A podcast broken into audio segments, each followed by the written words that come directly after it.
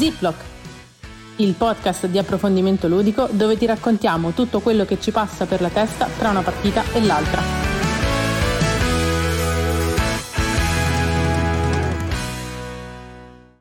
Se una rondine non fa primavera, un solo episodio di podcast non fa una serie. Quindi, nonostante la lunga assenza, siamo tornati. Siamo tornati, esatto, ci scusiamo anche un po' del diciamo, della saltuarietà attuale di questo podcast, ma, ma nel insomma... giro di boh, due, tre, quattro puntate magari riusciamo a prendere anche un po' il ritmo delle tempistiche di uscita e riuscire a uscire con boh, cadenza ogni 10 giorni, 15, vediamo un po'. Non insomma. dare numeri a eh. caso, che poi la gente li gioca e non vincono sulla ruota di Siena è anche vero che in questo frattempo c'è stato nel frammezzo un paio di nevicate, un terremoto, io sono, mi sono venuti i capelli e bianchi. Comunque la ruota di Siena non esiste, c'è quella di Firenze, quella più vicina. Ma, Vabbè, altra... ma Carlo Strascelli, di cosa parliamo stasera? Dai, dai, dai, il titolo. Il titolo. Il titolo, il titolo è bellissimo, il titolo è Pleggiare o non pleggiare? Questo è il dilemma. Per chi? Perché io la risposta già ce l'ho. Kickstarter e altre piattaforme di crowdfunding, vale davvero la pena mettere il nostro vil denaro uscito dalle nostre taschine calducce per pleggiare i vari, i vari progetti ludici che ci si pongono davanti sfogliando le pagine di Kickstarter, GameFound. Uh, Facciamo però una piccola e doverosa promessa. Premessa. Promessa. Promessa che faremo un sacco di errori. Premessa. Dopo la pandemia, in questo periodo c'è stato un, un, un aumento smisurato del costo della carta e dei trasporti e questo ovviamente impatta su, sul mondo dei progetti ludici su Kickstarter o su crowdfunding. Non parleremo di questo perché questo purtroppo ci, ci, è una croce che ci porteremo avanti, ma parleremo di tutta un'altra serie di aspetti che insieme a questo probabilmente pesano forse un pochino troppo sulle nostre povere tasche. Esatto, il, tornando alla domanda iniziale, è appunto uh, vale davvero la pena pleggiare i, i vari progetti? Io credo che uh, debba essere fatto un distinguo, cioè non, non, non si può, eh, non si possa dare una risposta univoca a, che valga per tutti. Perché ci sono progetti di varie nature. E anche portafogli di vari spessori. tra, tra, l'altro. Uh, sì, c'ho, c'ho un, abbiamo un amico in comune insomma, che pleggia un po' di tutto. Qualunque cosa gli passa davanti, ma insomma lui, lui può, va bene così. Uh, ma tornando a noi, uh, io inizierei citando la prima categoria che mi viene in mente e è quella a cui la risposta per quanto mi riguarda è se il progetto ti interessa, ovviamente questo diciamo è, è la, la, clausola di fondo, quindi se, se il proge- progetto secondo te è interessante, vale assolutamente la pena pleggiare quei progettini, diciamo, piccoli che vengono fuori da iniziative eh, poco più che amatoriali e che effettivamente ehm, nonostante le buone idee alla base o comunque le buone, le buone intenzioni alla base, non avrebbero modo, per varie ragioni, di vedere il mercato, quindi di, di, vedere, di, di, vedere, lo scaffale, per così dire, di diventare un prodotto vero e proprio eh, senza l'aiuto delle piattaforme, senza gli strumenti messi a disposizione dalle piattaforme di crowdfunding, no? Esatto, di questi io purtroppo sono una grande, purtroppo per me, sono una grande fan e infatti alla scorsa Essen eravamo su, eh, sono passata a ritirare perché c'era proprio il pick up a Essen, un giochettino di carte, sono due mazzetti di carte, che però parla delle figure femminili nella sto- estremamente influenti nella storia, quindi da, da Frida Kahlo a Marie Curie, e, e tiratura limitata, fatto solamente in tre lingue. Eh, le opzioni erano o te lo vai a prendere a S, non ci dai altri 19 euro, il costo del pledge era 17 per fartelo spedire, e quindi me lo sono andato a prendere. però sono proge- progetti un po' ludici ma anche molto educativi e quindi probabilmente non avrebbero trovato posto in un mercato che invece segue molto di più altri tipi di tendenze. Sì, spesso si tratta di progetti che non sono sufficientemente appetibili per le fauci di un editore tradizionale che ovviamente oltre alla bontà intrinseca del prodotto o alle finalità che ci sono dietro, eh, deve anche meramente guardare al, uh, al, proprio tornaconto economico, nel senso ci metto sopra dei soldi tendenzialmente per farne di più di quanti ce ne ho messi e non di meno. Quindi... È lo spirito del, dell'imprenditore Beh, questo, eh, mediamente. Eh, esatto, ma... Solitamente è così.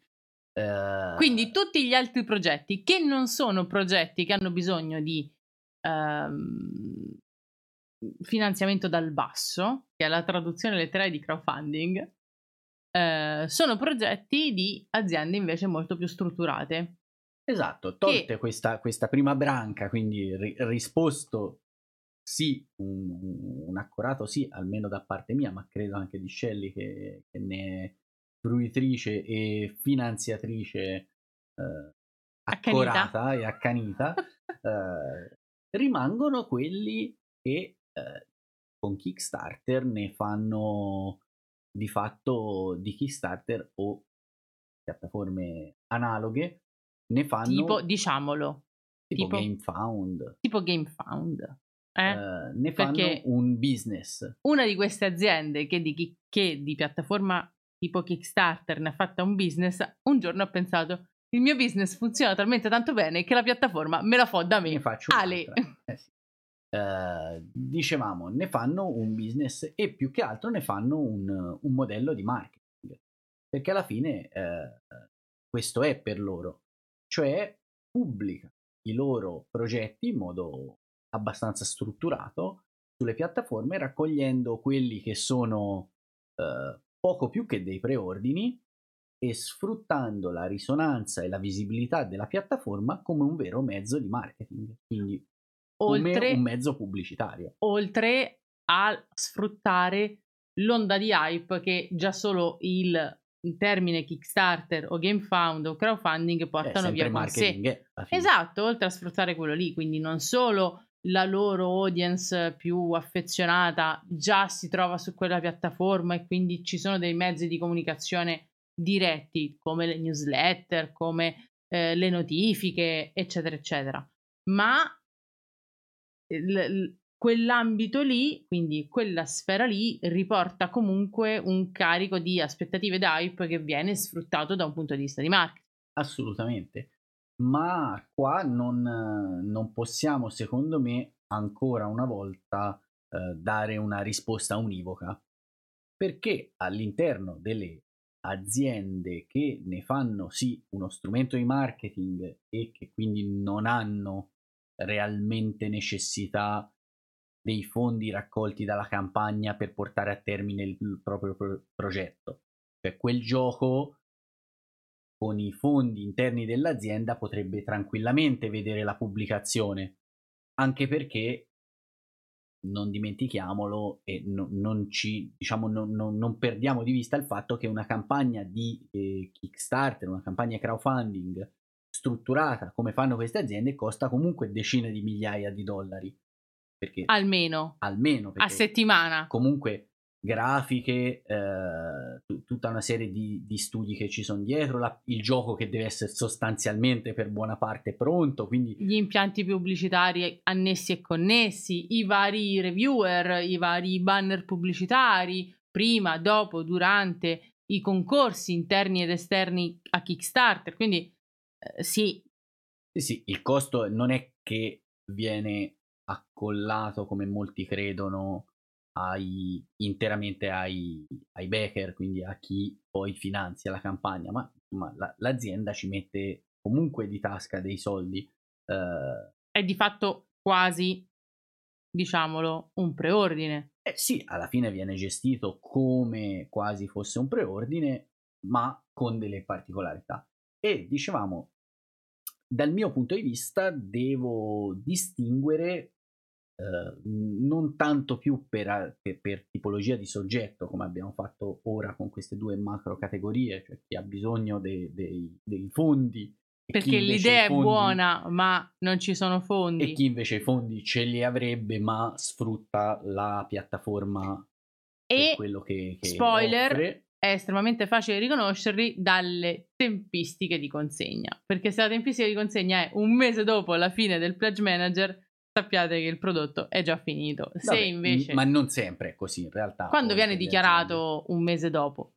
Se invece il, il, prodotto viene dichiarato in consegna dopo un, un, lasso di tempo plausibile di lavorazione, probabilmente è una, una, piccola azienda con una buona idea, ma senza fondi. Sì, poi lo vedi da, anche da, dalla quantità di soldi che ti chiedono, da, da tutta una serie di, di aspetti.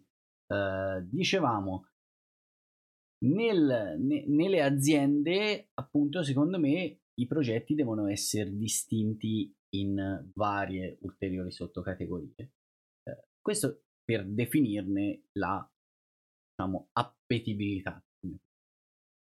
Eh, ci sono aziende che ti danno molto più del retail, quindi nel, nella versione del gioco che vai a finanziare in anticipo durante la campagna di raccolta fondi avrai una quantità solitamente smodata di contenuti aggiuntive eh, contenuti aggiuntivi miniature come non ci fosse un um, domani eh. tranquilli poi facciamo anche i nomi sì sì tutta una serie di, di, di roba in più come per esempio fa tanto per fare un nome, Fulmini or Not, Come On, quindi con i suoi, non so, Zombicide, Marvel United e così via, tu che finanzi il progetto sì. in campagna, sì ti porti a casa non solo il gioco base, non solo sul full pledge tutte le espansioni, solitamente qualche espansioncina esclusiva, il eh, playmat, playmat, cose varie, ma oggetti di scena, due, tre, quattro scatole di miniature e contenuti aggiuntivi dedicati esclusivamente alla campagna e rilasciati e mostrati al pubblico durante il corso della campagna di giorno in giorno, di uh-huh. settimana in settimana, proprio per mantenere vivo l'hype, perché tu che sei scimmiatissimo per quel gioco, uh-huh. non so, eh, fanatico dei fumetti Marvel eh, piuttosto che impazzito per Zombicide, te ne vai a creare traffico sulla piattaforma andando a vedere la pagina del progetto tutti i giorni perché uh-huh. ci sono continui update per continui rilasci di miniature nuove. Uh, ultimamente Camon fa tipo una miniatura al giorno, quindi veramente tutti i giorni vai a vedertelo. Faremo fare un approfondimento sul marketing aziendale e pubblicità ad Andy in maniera tale che possa davvero comprendere questa strategia. Andiamo avanti. Il, uh, e quindi lì finanziandolo hai eh, diciamo un, un, quantitativo di prodotto che, al quale fisicamente non, hai un quantitativo potresti... di prodotto hai chilate di plastica che ti arrivano a casa hai poi metrate ci... di scatole che sono più alte di te quando arrivano a che casa. Poi voglio vedere che ci facciamo con tutte queste miniature che cioè, abbiamo i banchi pieni di roba da dipingere, però uh, lì hai veramente un valore, diciamo, reale, tangibile, comunque percepito aggiuntivo, perché quelle miniature lì non le troverai tendenzialmente in, sul mercato retail, quindi nel negozio fisico o online che sia. Potrai accedervi o a delle fiere, magari con promozioni uh, particolari, o nelle successive campagne dove magari vengono riproposti quegli stessi contenuti come add-on della campagna successiva. E qui, a mio avviso, diciamo, se il gioco ti piace, l'azienda è solida e non c'è il rischio che ti sparisca sotto i piedi con tutto il tuo pledge. Come, co- come aziende solide sono la Culmini or Not, ma anche Thundergriff, che è una, è una, no, al dispetto del nome è un'azienda italiana per chi non lo sapesse. No, ci, son, ci, sono diverse di aziende comunque che fanno dei bei sì. prodotti su Kickstarter, ecco. Sì, E... Aziende so- la stessa Lucky Duck, aziende solide che vi chiedono sì dei soldi per avere anche abbastanza importanti, insomma, per avere un gioco e tutte le sue emanazioni, eh, però sono aziende solide, quindi arriverà un gioco ben fatto, ben rifinito, arriverà, non, non, non, spa- non spariscono con la cassa, ecco. Sì, che poi non, non è sempre perché sono fuggiti con la cassa, ma magari hanno fatto male i conti e si sono ritrovati ma, con... Sì, però la tua sensazione da backer è che sono fuggiti, sono scappati alle Seychelles con i tuoi soldi e non te l'hanno detto. Eh. Esatto. Uh, di questi io, uh, diciamo, faccio via via uso, mettiamola così. Davvero? Sì, eh, diciamo che recentemente eh, con Cool Mini or Not gli abbiamo sovvenzionato un, una rata dell'università de, del figlio di Francesco Nepitello. È una figlia femmina, ma... Vabbè, è uguale. Eh, Ciao Francesco. con un bellissimo pledge da 300 spicci sacchi di Dune War for Tranquilli, Arrakis. Francesco lo sa, sono la sua stalker personale. Però playmat esclusivo di cui non si poteva fare a meno, espansioncina esclusiva di cui non si poteva fare a meno. E... Gameplay migliorato del mio gioco preferito. Il quindi... gioco è un signor giocone e, e è toccato, toccato fa sto pianto. Incomoderate. Incomoderate. 18 comoderate con... Altre situazioni eh, sono invece eh, magari un po' meno, diciamo, vantaggiose per il backer. Mm. Eh, spesso l'esclusività del contenuto o quello che si ottiene, diciamo, in più è relegato a poco e nulla. Quindi si ha magari un 10 carte promo in un gioco che magari ne contiene già 300 o la miniatura per uh, sostituire il segnalino primo giocatore o, uh, permettimi il termine, cagate simili, cioè, cioè una roba che... Io si... mi dissocio dall'utilizzo di questa terminologia. Per il super fanatico uh, magari ce, ce, lo, ce, lo, peschi, diciamo così, ma nella realtà il valore aggiuntivo che viene dato al Becker è puramente percepito, non c'è un reale valore aggiuntivo rispetto a quella che è la scatola che otterresti eh, retail.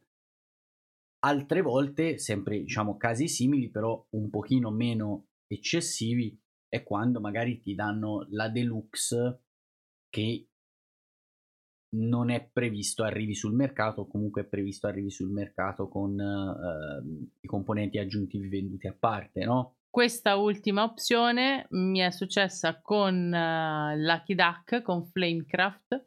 Io ho fatto il, uh, il pledge della versione deluxe, quindi con le miniature dei draghi, con le monete in metallo e le risorse realistiche, ehm, le- no, le risorse, le risorse stampate in legno.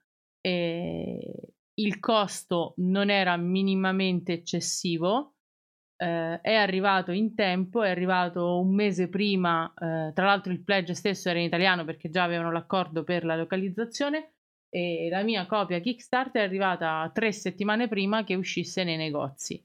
Quindi perf- in questo caso perfetto, pagando quei 10-15 euro in più hai la versione deluxe che non esiste in, in retail che può essere ricomposta tramite comprare la versione base più le monete, più le risorse, più i draghetti. In più ho avuto tipo un draghetto bonus perché c'era un concorso dentro Kickstarter. Eh, quello è il classico valore percepito. Quello è il valore percepito, ma è un draghetto rosa che volete, cioè, anche voi l'avreste fatti i quiz per avere il draghetto rosa, che però è arrivato esattamente tre settimane prima della, dell'uscita retail e Mhmm, per me va anche bene, visto che il prezzo era co- estremamente competitivo. Mm.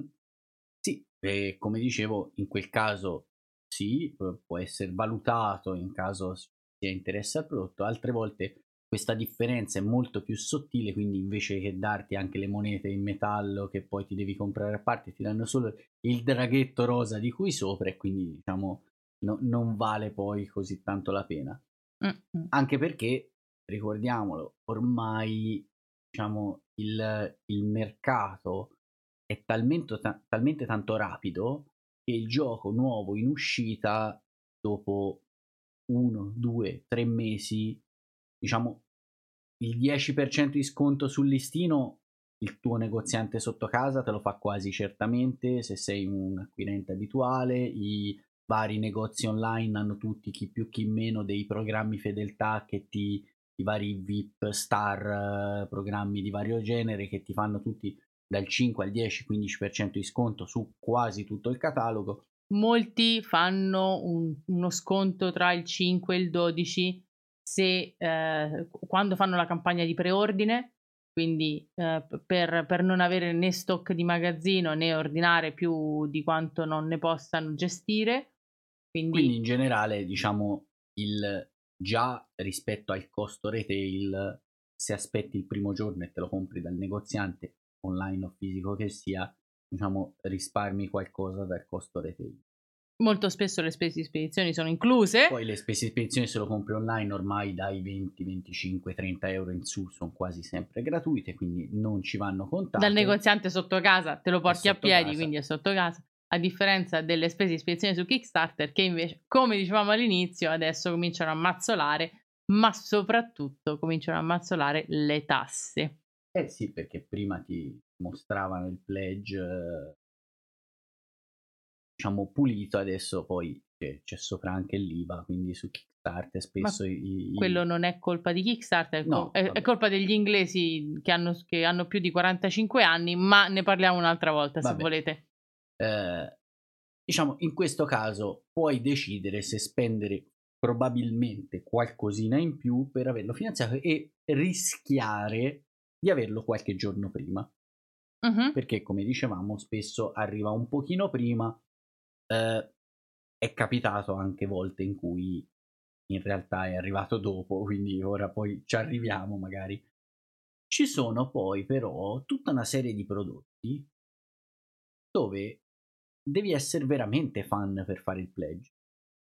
Cioè i vari, non so, mi vengono in mente i vari eh, Frixalis, quindi Terraforming Mars e tutti i prodotti che ne sono derivati, o Bezier Games con i suoi Silver, Maglev Metro, eh, sono prodotti che arrivano sul mercato esattamente con gli stessi componenti, quindi non hai di solito neanche una virgola in più, eh, paro paro paro paro la stessa scatola, la paghi probabilmente aspettando la retail qualcosina meno, ti risparmi nel 90% dei casi tutte le spese di spedizione e della serie cornuto e bastonato spesso e volentieri succede con Frixalis è successo credo più di una volta che nei negozi c'è prima di quando ti arriva a te a casa che l'hai pagato 12 mesi fa.